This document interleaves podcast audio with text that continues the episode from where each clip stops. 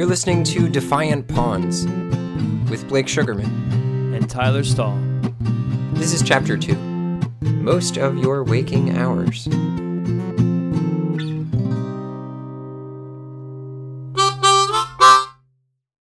I went to a roller rink the other day, uh, the one on the pier at Brooklyn Bridge Park.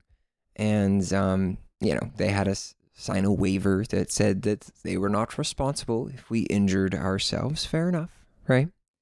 But it also said in big, bold letters if you do not have health insurance, we suggest you do not skate. And that's probably good advice. But it's sad. It's sad because nowhere else in the developed world is that bolded text necessary. In most countries, healthcare is guaranteed to all people. In the United States, it's guaranteed to people under the age of 26, so long as your parents are lucky enough to have health insurance. That's our system, essentially. And, you know, I, I tried to prepare for that when I was 25. I, I quit being a tour guide, which I enjoyed, and did door to door sales instead because that was a job I could get that came with benefits.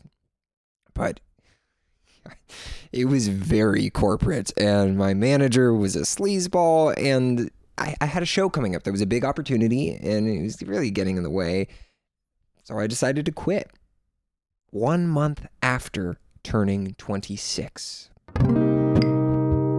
Then, when Valentine's Day rolled around and my girlfriend wanted to go skiing, I was uninsured. I let my coverage slip.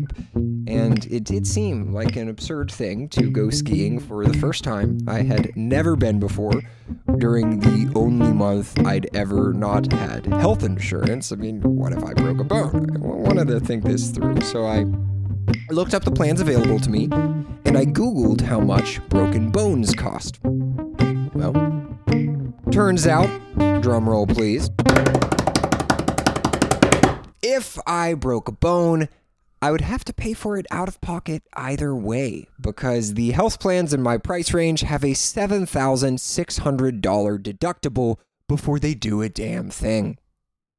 So I decided to go. I mean, why the fuck not?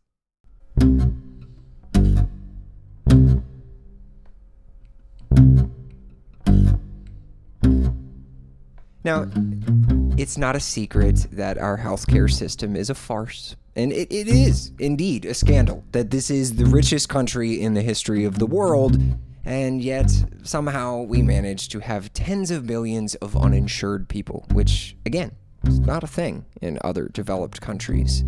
But this is really a symptom of something much bigger. Something so ingrained we usually take it for granted. Our entire lives are structured around being employees.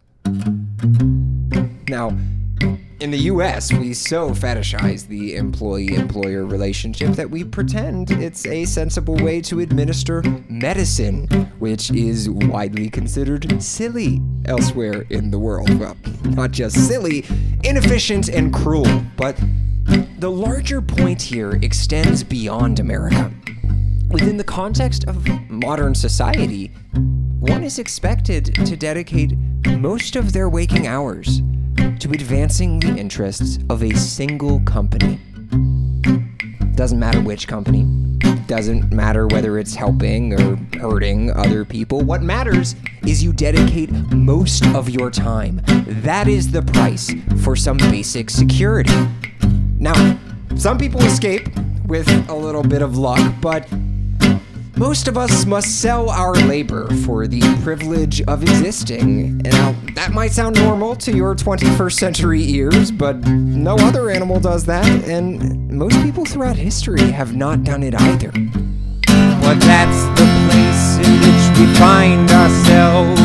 That's what you gotta do. Right? I mean, what a bizarre and humiliating experience it is to beg for work, to write cover letters for jobs you don't even want. Oh, please pick me. It's what I've always dreamed of. But that's the hustle, man. You gotta sell yourself to someone. Gotta dedicate your life to some company's whims, to some profit scheme, to making some anonymous shareholders rich.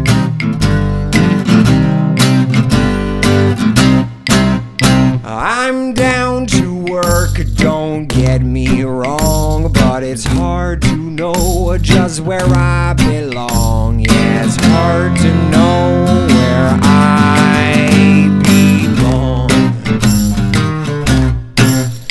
I went to art school, I'm one of those, and I don't give a shit about fancy clothes. I mainly want to eat and make these shows. I really just want